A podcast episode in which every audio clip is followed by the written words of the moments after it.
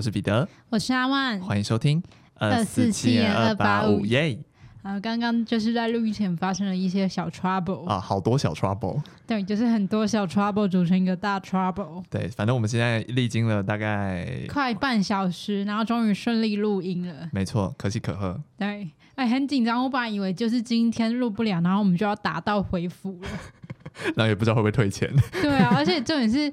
就我觉得钱这个一定是还好，但我就觉得，嗯，发生什么事？好疑惑，真的。而且重点是这边刚刚就整个状况，因为今天好像是鬼门开的第二天，对，然后我们来录音。然后今天整个状况呢，就是很很很阴森哎，我也说不出来的那种。对啊，尤其是阿万刚一来的时候，整个特别亢奋，我都怀疑不是他本人，是被附身。是我本人没错，因为我本人就是很亢奋。OK OK。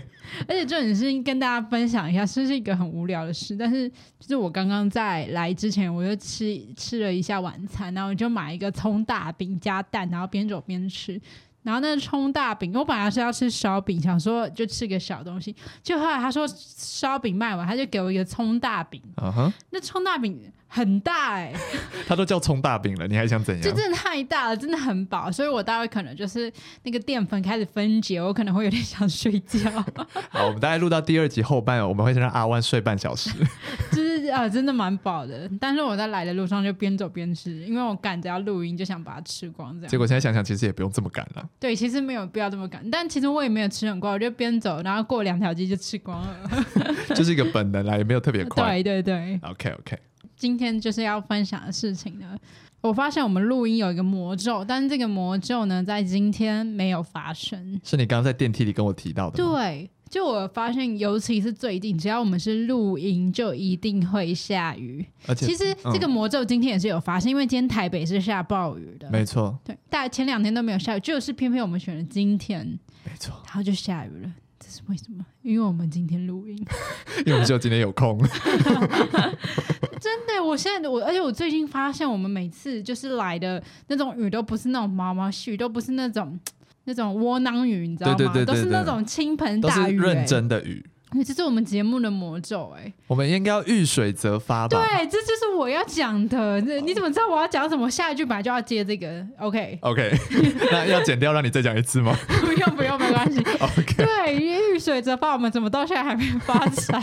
但我觉得我们最近的那个收听数有变多，哎。真的假的？可是我不确定到底是后台的计算方式有变还是怎样。但是就是你说我们用的那个平台的后台是吗？对对对，它的那个总收听量是有变多的。真的，我一直觉得我们的最近的收听很萎靡耶。哦，真的吗？因为我我觉得我最近就是社群有一点停停摆了，就我也在努力回归，但是因为就最近我们我刚刚仔细在想，我们什么时候有回归过吗？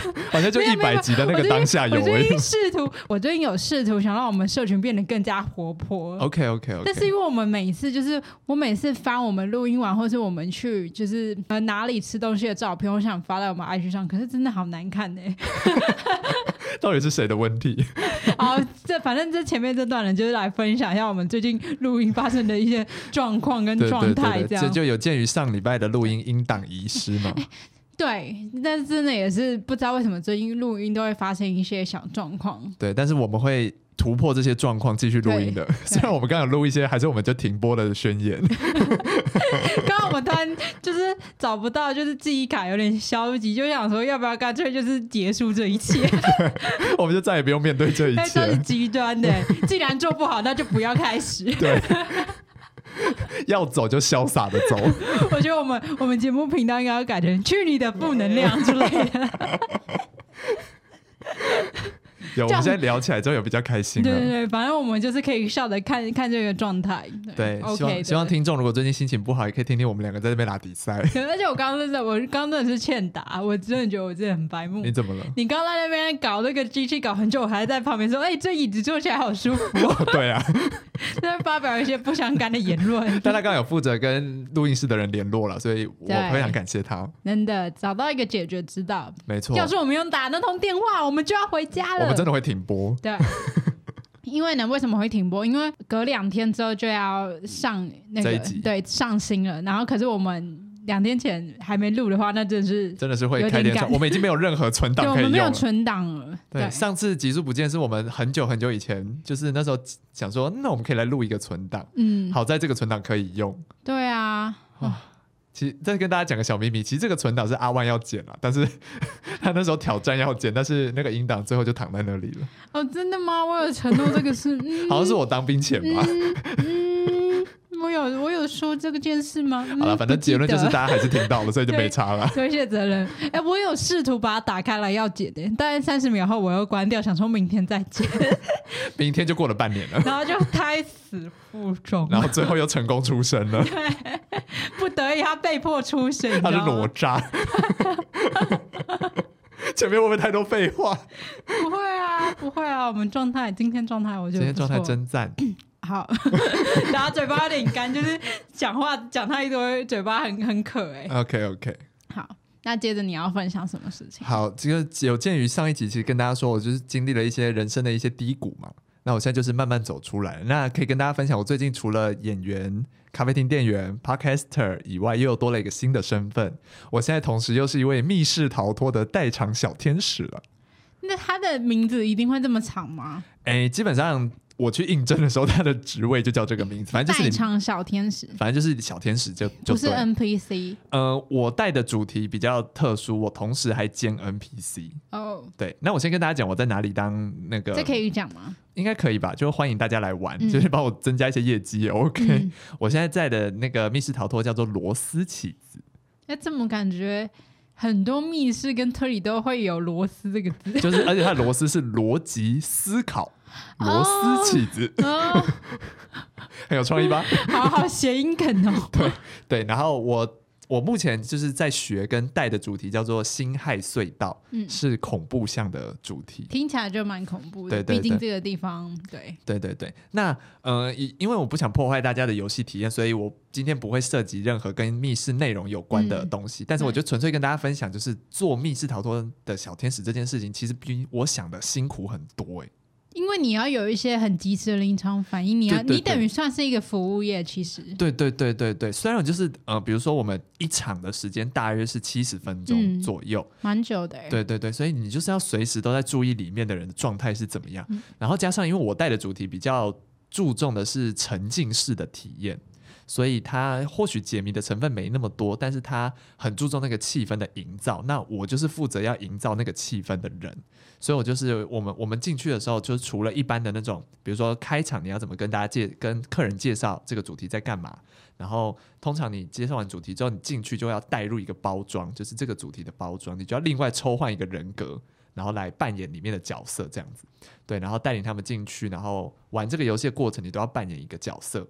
然后它会有 SOP，是你比如说你在什么时候要触动什么样的机关，然后你在什么时候要去给予提示，什么时候要去让这个氛围达到最高的这种概念。所以就是有很多它的那个 SOP 好像有七八页，那个字都在有十二字体，只有大小是十二，然后有七八页。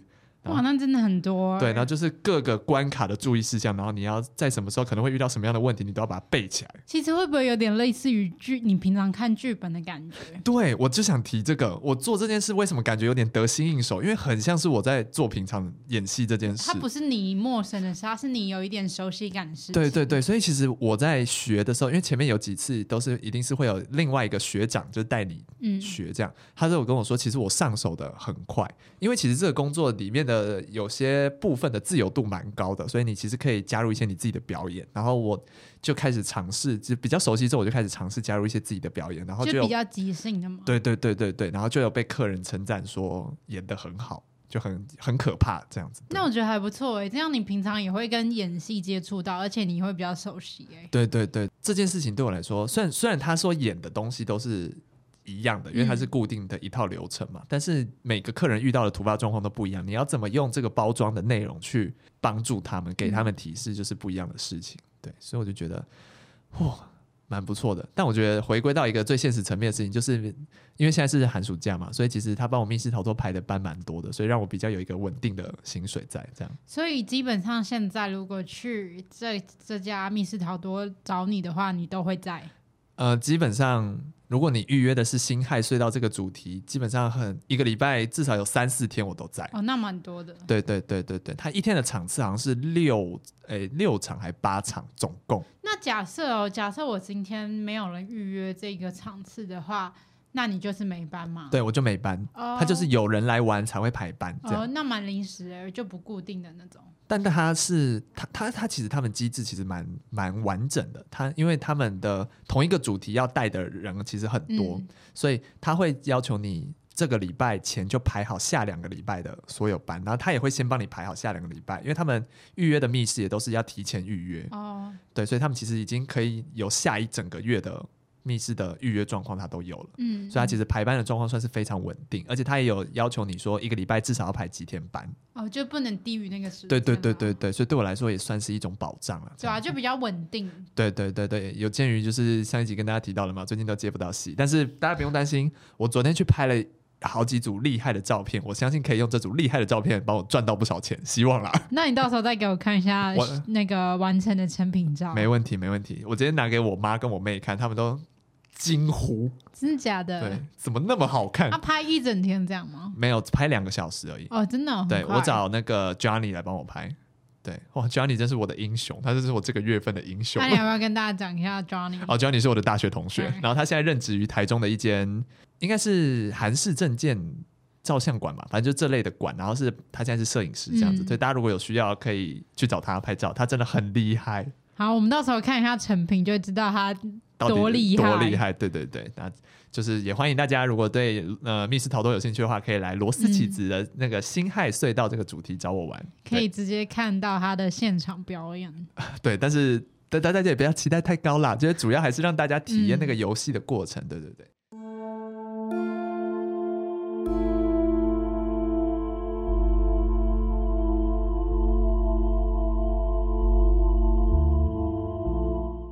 在今天的节目开始前呢，其实呃，我最近有看到一个新闻，嗯、呃，然后在之前第九十四集的时候呢，我们有讲到一个案件，它是长岛连续杀人案件，是，然后也是一个非常有名的案件，而且还有被拍成 Netflix 的纪录片这样子。嗯，最近呢，就是有收到消，就是有新闻报道说有抓到一个嫌疑犯了.而且几乎是已经就是确定确定是他有涉嫌杀害四个人，嗯。那他为什么在这么久都没有被抓到呢？是因为他是一名建筑师，但他的心思非常的缜密，就比较细心。他每次邀那些就是伴游女郎跟就是性工作者的时候，他都会去超市买那种一次式的呃手机，就是用完就丢的那一种，很便宜的那一种。嗯。那所以他每次约那些伴游女郎的时候呢，他都使用那种一次性的门号，所以警方就会不知道，哎，那些。门号是到底是谁？对，然后他用完就丢。除此之外呢，他有九十二个枪支的这个执照，所以他对于枪支是非常了解，他很会运用枪支。嗯，但是警方呢，就是有透过层层的盘查，包括后来真的有发现，他就是用这些门号去约这些伴游女郎，嗯，然后有去检验到一些些微的 DNA，就在他自己吃完披萨之后，他就把那个披萨皮丢掉。嗯。然后警方就透过他吃剩的那个厨余，就是有检验到他的那个唾液的 DNA 是跟当时的证据是有符合的。哇！但他现在就是呃，律师跟他就是帮他辩护，就说否认这一切。嗯。然后他也就是哭啊，表示自己不是犯人这样子。然后一切都还在调查当中。OK，反正就是有一个新的进度。对，然后也是一个蛮有力的证据。然后如果之后呢，有更多的。呃，证据或是已经确定就是判决的时候，我再跟大家更新。好的，没问题。那也算是今天一个好消息。没错，毕竟毕竟那算是一个长岛发生的大案件了，而且可能本来会成为一个悬案。对，然后就这样被发现了。对，有一些新的曙光。好，我们希望可以有更好的结果发生。嗯、好，好，那我们接下来就进入到今天的正题。好，那我今天呢要分享一起意大利的案件。那有一名十三岁的少女，她就被杀害。那案件前后呢，其实比对了一万八千份的 DNA 资料，是一个非常庞大的数字。最终呢，就是峰回路转才找到凶手。那我们今天要讲的就是亚拉甘比拉社谋杀案。那这起案件呢，其实发生在二零一零年的十一月二十六日。地点呢是在意大利的一座小镇布伦巴泰。这个小镇的人口呢只有八千人，哇，很少。那，那我们刚刚讲到了，光是比对了 DNA 就已经一万八千份了，整整多了两倍多。所以这起案件呢，其实在当时的意大利也是很轰动的。那平常呢，这个小镇上也没有什么大事发生。就在二十六号这一天呢，少女亚拉她失踪了。那他失踪的晚上六点四十四分，他就从家里附近的运动中心离开。因为亚拉她当时是一名学校的体操选手，那她的体操表现也非常的优秀，所以他就进行例行的就是一些运动，运动完就打算回家。那其实呢，这间运动中心距离亚拉家只有七百公尺，就是非常快可以回家的距离。但是呢，家人却迟迟等不到亚拉回家。那因为实在是太晚，雅拉都没有回家，所以家人就选择报警。那虽然很快就报警了，警方也立即展开了调查，但不管怎么搜索附近，就是找不到雅拉。迫于无奈呢，警方就只能先将雅拉列为失踪人口。那就在三个月之后，隔年的二月二十六日呢，雅拉的遗体就在另外一个意大利的小镇基尼奥罗迪索拉被发现。那这里距离亚拉住的小镇呢，有大约十公里。那亚拉的遗体被发现的时候，其实身上是有很多刀伤的。那其中呢，头部是遭到了猛烈的撞击。那除了头部的伤之外呢，亚拉的遗体也有失温的情形。那很有可能亚拉是在清醒的时候被带到这个地方。那死因推估为失温以及失血过多。那失血过多的部位呢，就在他的头部。这时候呢，警方就觉得那应该很有可能是为了色而杀人嘛。那还警方就开始调查亚拉的下体。但是在亚拉的下体呢，其实并没有找到 DNA 的样本，反而是在亚拉的贴身内衣以及他当天穿的 legging 上面。找到了一些些微的 DNA，还有一些唾液的 DNA。那警方呢，也透过这些珍贵的 DNA 呢，开始调查凶手。前前后后呢，鉴识人员比对了一万多笔的 DNA 资料，并将此样本命名为“未知一号”。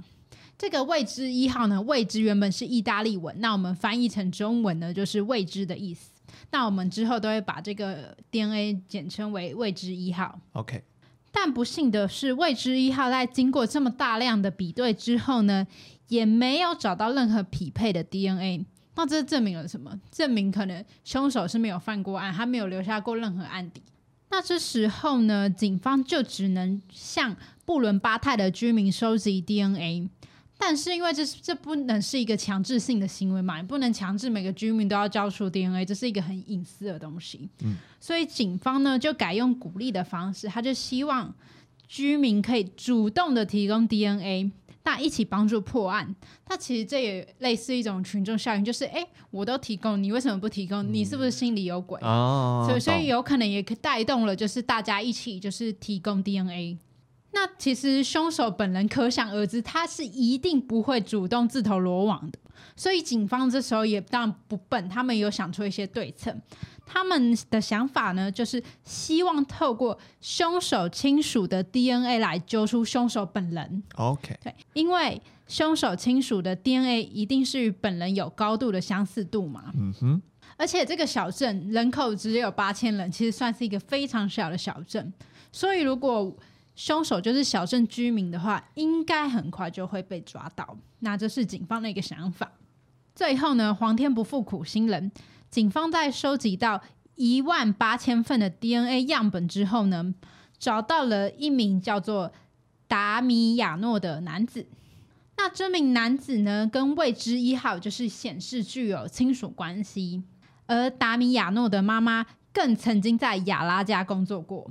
而且这个工作的时间长达十年，哦，所以他对亚拉可以说是看着他长大，跟亚拉非常熟悉。嗯，那案件其实发展到这里，大家都觉得哦，那差不多就是找到凶手，一定是他们的亲戚跟他们有关系的人。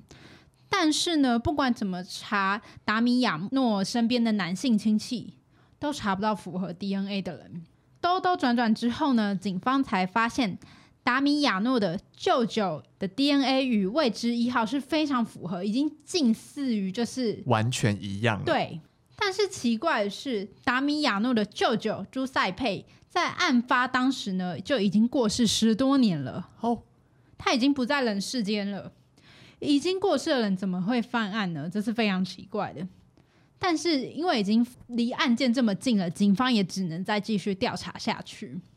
他们就找到了朱塞佩的妻子，也就是达米亚诺的舅妈罗拉。那希望他能够提供更多朱塞佩生前的 DNA 证据。结果罗拉呢，就真的拿出了朱塞佩生前就是使用过邮票，他就是有呃随口就是舔了一下那个邮票，有唾液这样。对，有唾液。这份唾液的样本在鉴定之后呢，警方就更加确定凶手一定与朱塞佩有明确的关系。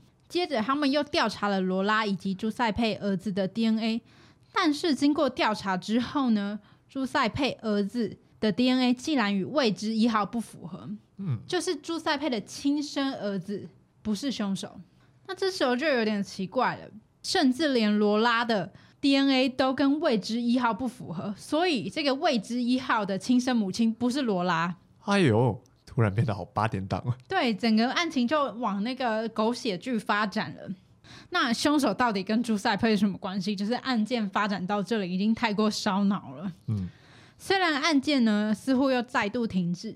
但这时候，警方就决定从朱塞佩生前的人际关系去下手。也许这其中就是有一些隐情是没有被发现的。那警方呢，这时候就找来了一位经验老道的警员来协助办案，希望他从小镇的居民口中获得一些线索，就是透过聊天闲聊的方式，就是啊，在街街坊邻居这边听出一些八卦这样。结果呢，没想到这个老。探员还真的问出了一些想不到的八卦，就是朱塞佩呢，其实他很有可能是有一名私生子的，而私生子的母亲呢，就是一名叫做艾斯特阿祖菲的女性。那警方呢，就是找到艾斯特，那希望他提供 DNA 进行就是比对，结果比对结果出来，艾斯特竟然就真的与未知一号亲属关系，但这代表了什么？代表艾斯特与朱塞佩曾经有过一段情，没错，他曾经在年轻的时候风流过，而且这才不小心怀上了双胞胎哦，还有双胞胎啊？对，而且这些所有事情呢，艾斯特的丈夫乔瓦尼全然不知，哦，他被蒙在鼓里几十年。那艾斯特的儿子呢，叫做马西莫博塞蒂，他此时呢就成为警方最有力的嫌疑人。但是呢，要马西莫乖乖交出 DNA 样本，那是不太可能的。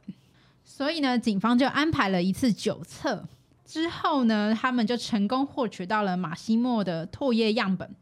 经过比对之后呢，就发现马西莫的确就是凶手，因为他的 DNA 样本与未知一号完全相符。哇，赞了！那这时候呢，马西莫很快就遭到了警方的逮捕。警方就以性侵以及谋杀罪指控马西莫，但马西莫在庭审时呢却拒不认罪。他的律师呢就提出了未知一号的立腺体与马西莫的并不符合，那这项证据就被检方驳回，因为他们就说，呃，这个立腺体很有可能是在遗传的时候产生变异的，所以我们不采用。反而是检方呢，甚至找到了马西莫车上的蓝色毛线。他们就透过一些鉴定，发现这些衣服的纤维呢，其实是与亚拉的当天穿的衣服材质符合的。那这也证明很有可能就是亚拉当天是被马西莫带到了车上，然后并且实施了犯罪。那最终呢，马西莫就在二零一六年被判处了无期徒刑。那他将永远待在狱中，反省他当年犯犯下的罪过。最终，亚拉的家人才迎来了真相。OK，就是兜兜转转，然后找一直找错人，然后找不对人，又在找，对，前前后后搜索了一万八千多的民众，才终于找到了真凶。但还好，最后是有找到了。对，那其实除了案件本身之外呢，这个复杂的婚外情也是本案受到瞩目的焦点。那其实呢，刚刚有提到艾斯特，也就是马西莫的妈妈。她除了生下马西莫这一对双胞胎之外呢，她还有一名女儿，那不是双胞胎，就是另外之后生，生对之后生下这样。那女儿呢，因为在案发时也需要提取 DNA 样本，所以他们也采取了就是 DNA 样本这样子。那最后惊人的发现，女儿竟然也不是乔瓦尼亲生的，是另外一名男子跟艾斯特生下的。我就问这圈要有多乱？对，那其实我觉得整起案件，除了亚拉的家人就是很悲痛之外，我觉得乔瓦尼也算是一个。受害者就是戴绿帽戴了这么久，对他们当时年纪都已经就是六七十，就是已经退休了，嗯，退休的老人。然后没想到他辛辛苦苦养了四五十年的儿子、女儿都不是亲生的，你想这对一个长辈的打击有多大？嗯，对。但是我真的觉得亚拉的家人也真的非常的可怜，因为亚拉才十三岁，然后就。他在体操方面其实是有非常亮眼的表现的，嗯，就没想到就是被是一个可塑之才的，对，就是被坏人盯上了。就整起案件，我觉得受到牵连的人很多，除了被害者之外，还有很多家庭就是因此破碎了。对，哇，这个案件的重点好多哦。对，就是这个案件，你你看似会觉得很狗血，嗯，但但事实上也真的是很狗血。我只能说大家。而且我我在这方呃，我在这里想到一个很奇怪的，不是很奇怪的点，是我觉得很巧的一点是，刚不是有提到罗拉吗？就是朱塞佩的原配妻子这样子，就是他的老婆罗拉。罗拉竟然还曾经在雅拉家工作过十年呢、欸，所以大家可那时候一直觉得说是罗拉身边的人，可是兜兜转转不是罗拉的亲生儿子，反而是他。就是外遇对象的儿子哎、欸，这一切就真的是不可思议！就就是应该说马西莫怎么盯上亚拉的？对，这才是一个我这这是我想不通的点。对，就是这个关系转的太远了。嗯。唉，我只能说，人有想犯罪的时候，还真的是什么管道都找得到。我觉得这跟地缘关系也也很有关，因为这个小镇就真的只有八千个人，哦，就真的不大。对，大家都互相认识，嗯、也也许是这样子。我后来觉得说，可能有可能应该应该是这样，这样的因素，然后又又刚好多了一串这个就是这样的人际关系。对对对对。但亚拉才十三岁，他的生命就终结在那一年了。先撇除亚拉，哇！嗯，那个、那个、那个、那个戴绿帽的叫什么名字？忘记了。你说被戴绿帽是给戴绿帽的？被戴绿帽的乔瓦尼。乔瓦尼，哇，乔瓦尼真的是，对他应该很，他终其一生就活在谎言里耶。对，从年轻的时候他就一直被妻子蒙骗。那其实呢，朱塞佩也不止于艾斯特外遇过，他还有很多段情。哦，对，风很风流啦。对啊，你们这些花花公子小心啊！这这个小镇里不适合，不适合，很容易被发现。对啊，人这么少哎，然后还、嗯、还这么混乱复杂，对对对对对，就大家都不要做坏事，不论你今天是背叛他人，或是杀害别人，或是就是各种坏事都不要做，对的，对，对，就一定会有人受伤啊。对，你不要说哦，活到这么老不会被发现，也是会有被发现的一天啦。对对对。人咧做天咧看啦，对啦，嘿，嘿，就是安尼。好，今这就是我今天的节目啊。我北要讲大意。好，这就是我们今天的节目了。我是彼得，我是阿万，我们下次见，拜拜。